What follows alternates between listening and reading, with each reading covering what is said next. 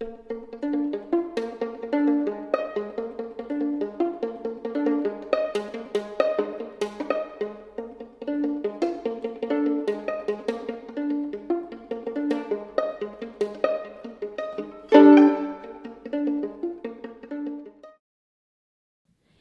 true crime friends. Welcome back to another episode of True Crime in Academia. I am your host, Mary DePippi.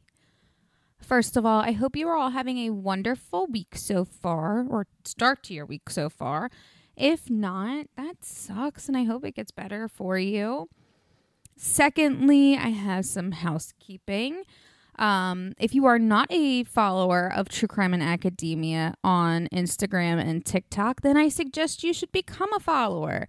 Just type in at True Crime in Academia and you will find me on Instagram and TikTok only. Also, don't forget to follow the Ivory Tower Boiler Room on Instagram, as well as at the Ivory Boiler Room on Twitter. And if you just search on Facebook, the Ivory Tower Boiler Room, you will find us.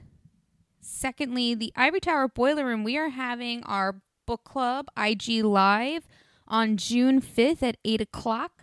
We will be discussing Zach Sala's novel, Let's Get Back to the Party. It is our book for Pride Month. So if you're a huge avid reader out there and want to join in on the conversation, check out the book and join us June fifth at eight o'clock. If you enjoy the content and what we do here, please then go to patreon.com slash Ivory Tower Boiler Room and become a patron. Starting in June, yes, in like two weeks, June, I will be having extra content, exclusive Patreon-only content. That means I will be covering cases that I have not yet covered, and they will only be available on Patreon.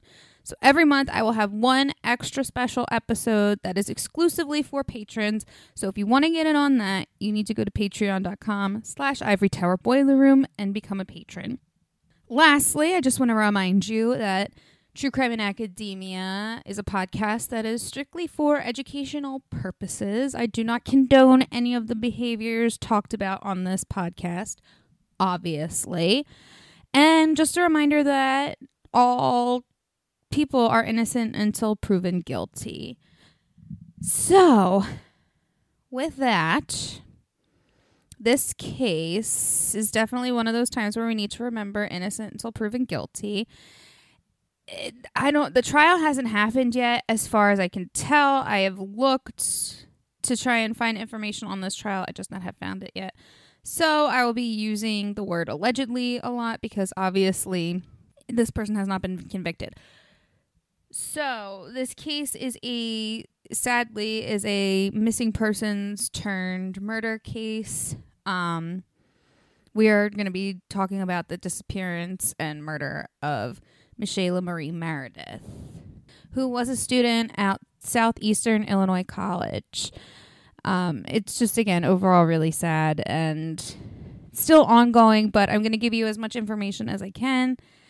And with that, let's get into it. On the evening of March twelfth, two thousand one, Saline County Sheriff's Department received a call stating that a nineteen-year-old college student had gone missing after notifying her mother that she was on her way home and never showed. Sadly, a few days later, on March fourteenth, the police responded to a call and found the missing woman's body in the middle of a cornfield not far from where she was from. Mikaela Marie Meredith was born on June eighteenth, two thousand one in Carbondale, Illinois, to her parents, Michelle Meredith and John Christopher Miller. From what I was able to research, it seems like Mikaela had a normal home and family life. It seemed that she had six brothers and sisters and nieces and nephews. So basically, she came from a really big family. Mikaela also attended the Star General Baptist Church in El Dorado, Illinois, and was a student at Southeastern Illinois College. Her loved ones and family described her as a sweet person who was always smiling and who enjoyed a close relationship with her family. An unnamed family member described Mikaela as a sweet girl who was very close with her family, loved life, and always had a smile on her face. She was also described as a young, beautiful, and caring soul. Mikaela was last seen on Friday, March twelfth, two thousand one, around seven p.m. Her mother said that she had spoken with Mikaela and told her that she was walking home, but Mikaela never made it. Police searched for Mikaela, and the investigation led them to a home on the eight hundred block of High Street in El Dorado, where they found, sadly, evidence of a homicide. That Sunday, March fourteenth, Mikaela's body was found in a cornfield in Gallatin County. Gallatin County Coroner Tony Cox conducted the autopsy.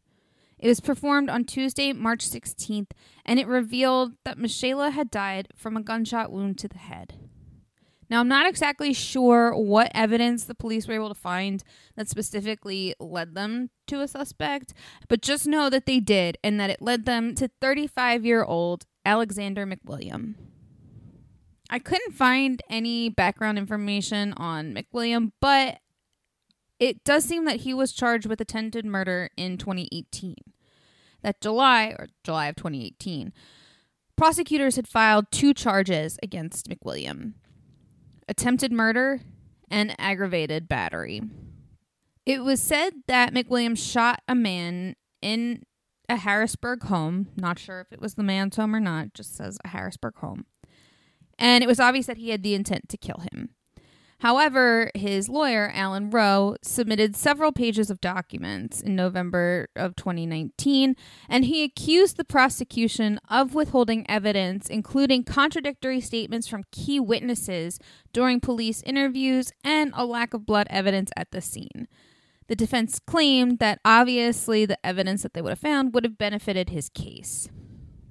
On April twenty-ninth, twenty twenty, however, prosecutors filed a third charge of obstructing justice, but court records show that on that same day, McWilliam agreed to a plea deal and all the other charges were dropped. A judge sentenced McWilliam to three years in Menard Correctional Center. Records show that he was to serve fifty percent of that sentence, and he was given credit for more than a year of time, which I think it was three hundred eighty-five days to be exact, that he was to serve while this case made its way through the court system. So he was given those three hundred eighty-five days as time served. Now, the Illinois Department of Correction records show that McWilliam got out on parole in October of twenty twenty after seven weeks inside the facility. He had also been wanted by the Illinois Department of Corrections for a parole violation shortly after. So I couldn't really find any other information about these prior charges, um, as it seems like the statements were contradictory, and I was able to take a look at that um, several pages of documents for to get the charges dismissed against him, because it seemed like the person who was shot changed their story a couple of times, um, which of course is suspicious. However, if he really is guilty of this attempted murder, which, you know, technically to the courts, he wasn't. But, you know, in the real world, because obviously we know this, you know, you can be found not guilty of something you absolutely did. And vice versa. We see it all the time. People who are innocent go to jail all the time. So if in, you know, the non-court sense, if he was actually like really guilty of this, then we can kind of see that McWilliam has these violent and homicidal tendencies, right? Which then, you know, would make him a perfect prime suspect, wouldn't it? But the whole like um, parole violation, I couldn't find what happened with that, so I don't actually know what it was. However, my guess it might have to do with a weapon. But yeah, so like I said, I couldn't find any back- background information on him as far as what his home life was like as a child, if he suffered any abuse, if he suffered any brain injuries, things like that. So it's hard to say where all of this violence is coming from, but obviously it's coming from somewhere, or else he wouldn't be out doing this. Now, according to police testimony, Mikaela went to the house of another woman in El Dorado where she met Alexander McWilliam. Hey, true crime friends, you've heard me talk about my amazing friend Mandy before. She makes the best crochet, Cricut, and custom home decor for reasonable prices. If you're looking for a one-of-a-kind gift or some new decor to add some new life into your home, look no further. Mandy has got you. I have quite a few items from her, ranging from a crocheted headband to Halloween decor items to my amazing and adorable Coraline ornament. Um, if you guys haven't noticed, I'm like obsessed with Coraline, and I just love how Mandy makes it. She's also made me a Coraline doll that sits next to all of my true crime books. To order, just slide in her D Ms on Facebook and Instagram at Mandy Made It. That's M A N D E E, Made It, on Facebook and Instagram. Once again, go to Mandy Made It on Facebook and Instagram, send her a D M, and order today. Look, Bumble knows you're exhausted by dating. All the, must not take yourself too seriously, and six one since that matters, and what do I even say other than, hey? Well, that's why they're introducing an all-new Bumble, with exciting features to make compatibility easier, starting the chat better, and dating safer. They've changed, so you don't have to. Download the new Bumble now. The testimony does not give a clear relationship of this woman to Mikaela, nor the woman's relationship to Alexander McWilliam, but it does appear that this is Mikaela's first meeting with McWilliam. The woman continued to say that, allegedly, a fight had broken out between Mikaela and McWilliam. She claims that McWilliam got angry when he claimed to have seen Mikaela roll her eyes at him. When Mikaela denied doing so, he allegedly shot her in the head. Now, of course, this woman, being terrified, you know, obviously, after seeing Mikaela being killed, or at least seemingly, because again, this is her account, this is the only account we have, so this is all kind of just speculation. But anyway, she, again, supposedly very scared, begged McWilliam for her life. She said then that McWilliam allegedly forced her at gunpoint to help him cover up the murder. She stated that she was forced to help McWilliam put Mikaela's body into two trash bags.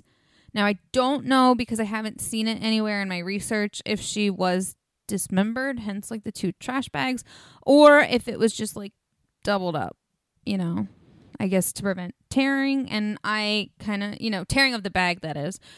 And, you know, personally, I hope it's the latter. But again, I don't know for sure um, from the testimony, or at least from what I've seen from the autopsy report, as far as what has been released, it doesn't seem that that was the case. So, like I said, hopefully it's just that they just used two trash bags for to put her whole body into. The woman then stated that she was forced to help McWilliam put Mikaela's body into the trunk of her own car and drive to rural Gallatin County. She stated that McWilliam insisted on using back roads to avoid police. It was said that they drove north on U S Route forty-five and turned onto Dewey Road in El Dorado, and then took that road east until they crossed into the back roads of Gallatin County. When they turned onto North Pool Lane in North Folk Township, McWilliam ordered the woman to turn off her car, allegedly. Allegedly, she was then ordered to use her flashlight on her phone and follow McWilliam about one hundred yards into a cornfield while he dumped her body. McWilliam then allegedly ordered the woman to drive back to Harrisburg, clean up the home, and gather any evidence of the murder. McWilliam gave the woman, allegedly, a set of gloves to discard and told her to throw the gun out at the fountain in the city park. The handgun was then recovered at the Paul Emery Park fountain by police. Which I just have to say, that's really odd.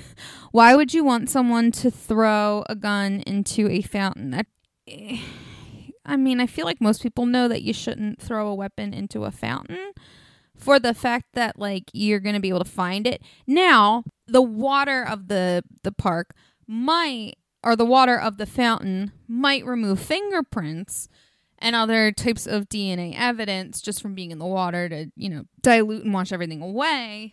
But why would you, If you killed someone, why would you want the gun to be that findable? You know, it just does that. Just that part doesn't make sense to me. But anyway, now Miss Shayla's phone was found in the town of El Dorado, but I could not find an explanation as to where or how they found it. And I also couldn't find out like who or how it was disposed of.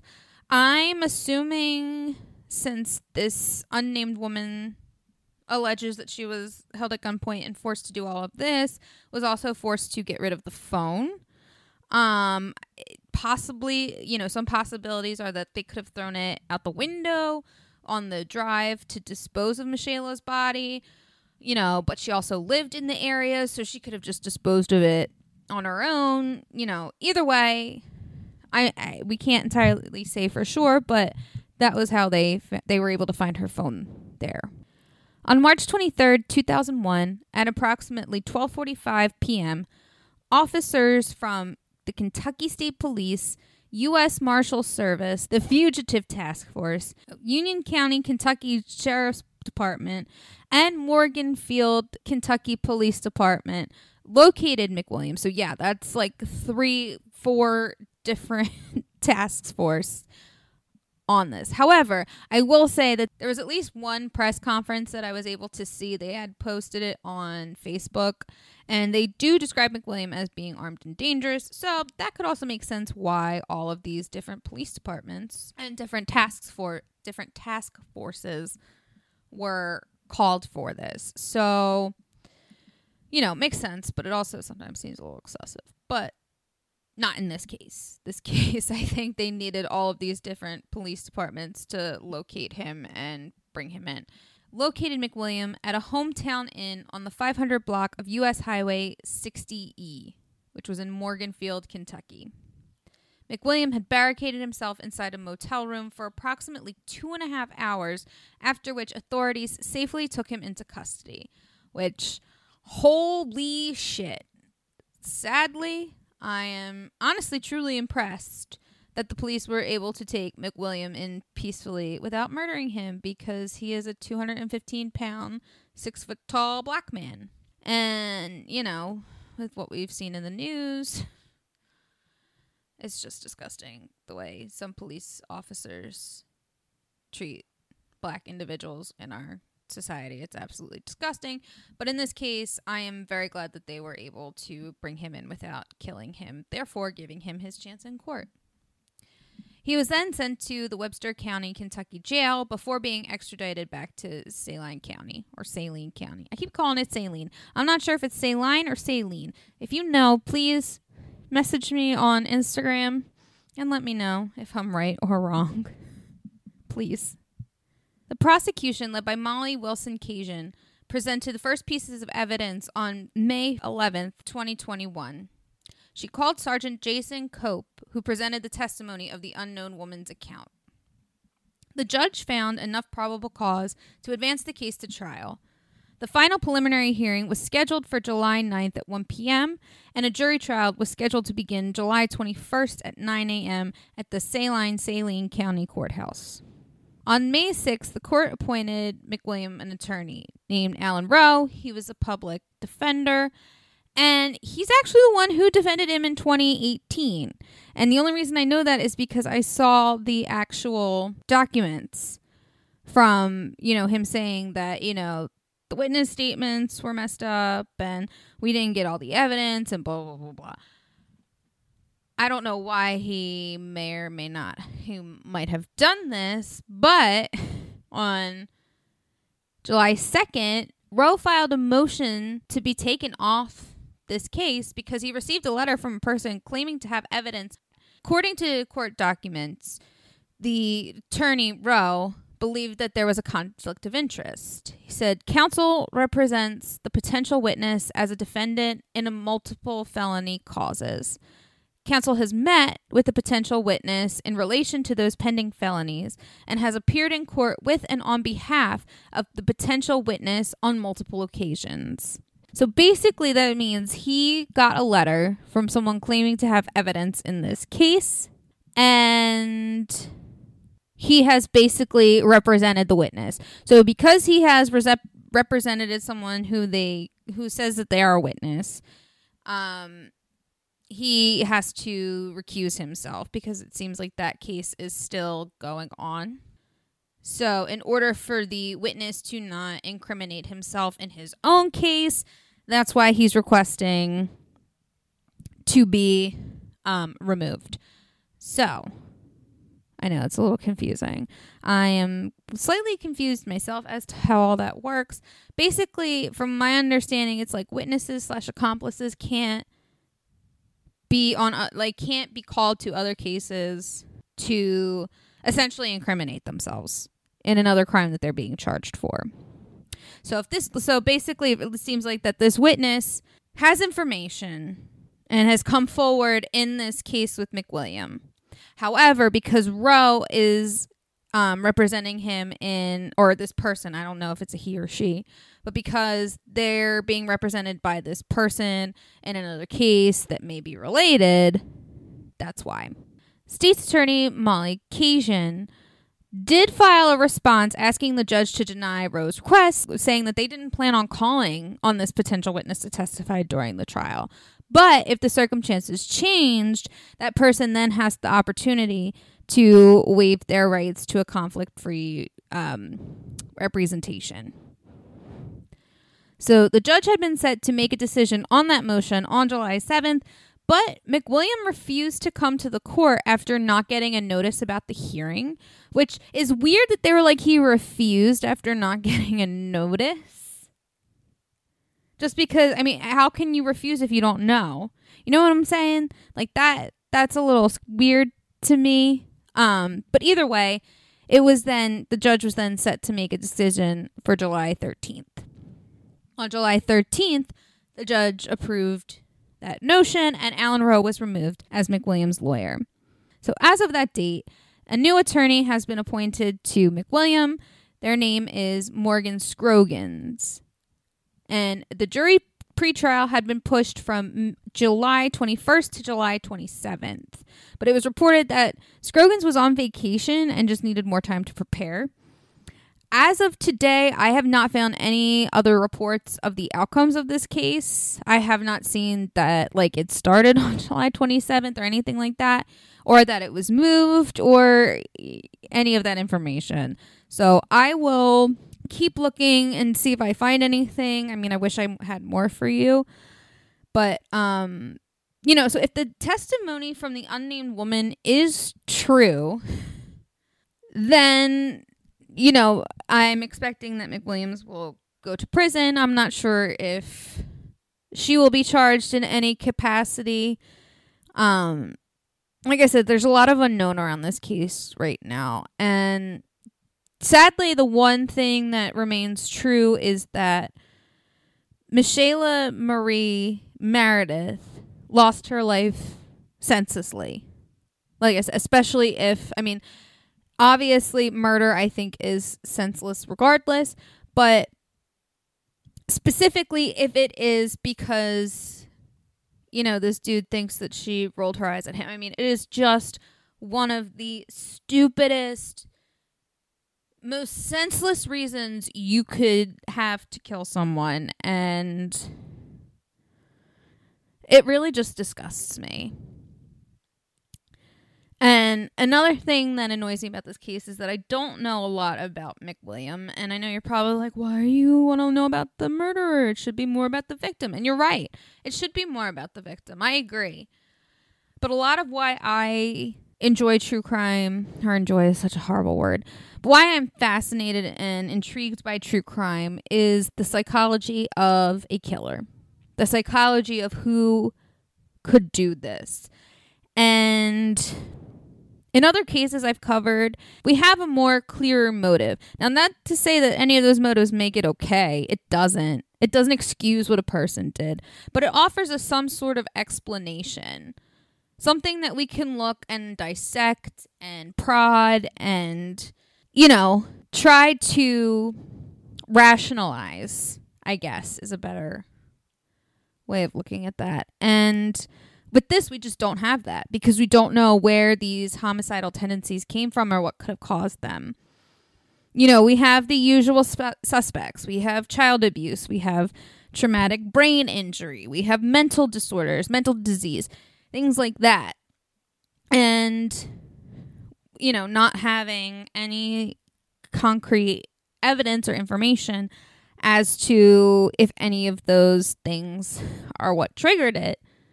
Uh, McWilliam's homicidal tendencies, that is. You know, then it just kind of leaves me, leaves us sitting here spinning our wheels trying to figure out what happened. How did this, how did he become this way? How did we get to this point where this thirty-five, I think he's thirty-six now, year old man can kill a nineteen-year-old woman, a nineteen-year-old girl? For what? Because she rolled her eyes? Come on, like, ugh. Ugh, it's just, you know, like I always say, it's so sad and just so infuriating to think that, again, if this is really what happened, if this is really what happened to her, that this is what it turned, you know, that this is how her story ended. And like I said, to think of it to being as something so stupid, something that most teenagers do all the fucking time. I mean, I do it too every now and again. And it's just like, what? So I guess maybe in some ways that's why I'm kind of, in my head anyway, my, in my little brain over here, I've been kind of thinking that maybe it's more mental. But then again, I feel like it's not... like everything, it's just not that black and white. There's always a gray, you know? Anyway, my loves, that is all I have for you today. I know it's a shorter case, but, you know, still, you know, I, I try to find some of these not as well-known cases because I just feel like there's so many people that these horrible things happen to, and they deserve to be remembered. Their stories deserve to be told, and that has always been the main goal of this podcast. So that's why I looked into her case. Like I said, I know it's a smaller one, less known, but I really just wanted to talk about it and make sure that we know what happened to her and that we don't forget. And I just really hope that justice is served for her and that her family gets the closure and they deserve from this horrific tragedy. And with that, my loves, I will see you all next week. Please stay safe out there. Do all the things to keep yourself healthy. Don't forget to follow True Crime and Academia on Instagram and TikTok at True Crime and Academia. And until next week, I will see you later. We hope you enjoyed this Ivory Tower Boiler Room or True Crime in Academia episode. You can watch our video versions of our episodes on patreon.com slash Ivory Tower Boiler Room. Join at the price of an iced coffee or join as an Ivory Tower member and get some of our exclusive merchandise. I could not be here without an amazing team. So I'm Andrew Rimby, the executive director, and I am joined with Mary DePippi, our chief contributor, who hosts True Crime in Academia. It comes out on Tuesdays. Jaren Usta is our marketing director, and our two interns are Nicole Arguello and Kimberly Dallas. And I'm actually here with Mary. So Mary, where can they follow us on social media? You can find us on TikTok and Instagram at Ivory Tower Boiler Room. On Twitter, we are at Ivory Boiler Room. And then just search the Ivory Tower Boiler Room on Facebook and you can like our page there. Wonderful. And we, Mary and I and the whole team, hope you all are healthy and happy. And we can't wait to join you and you know, have you all join us in the Ivory Tower Boiler Room next week. Bye, everyone. Bye.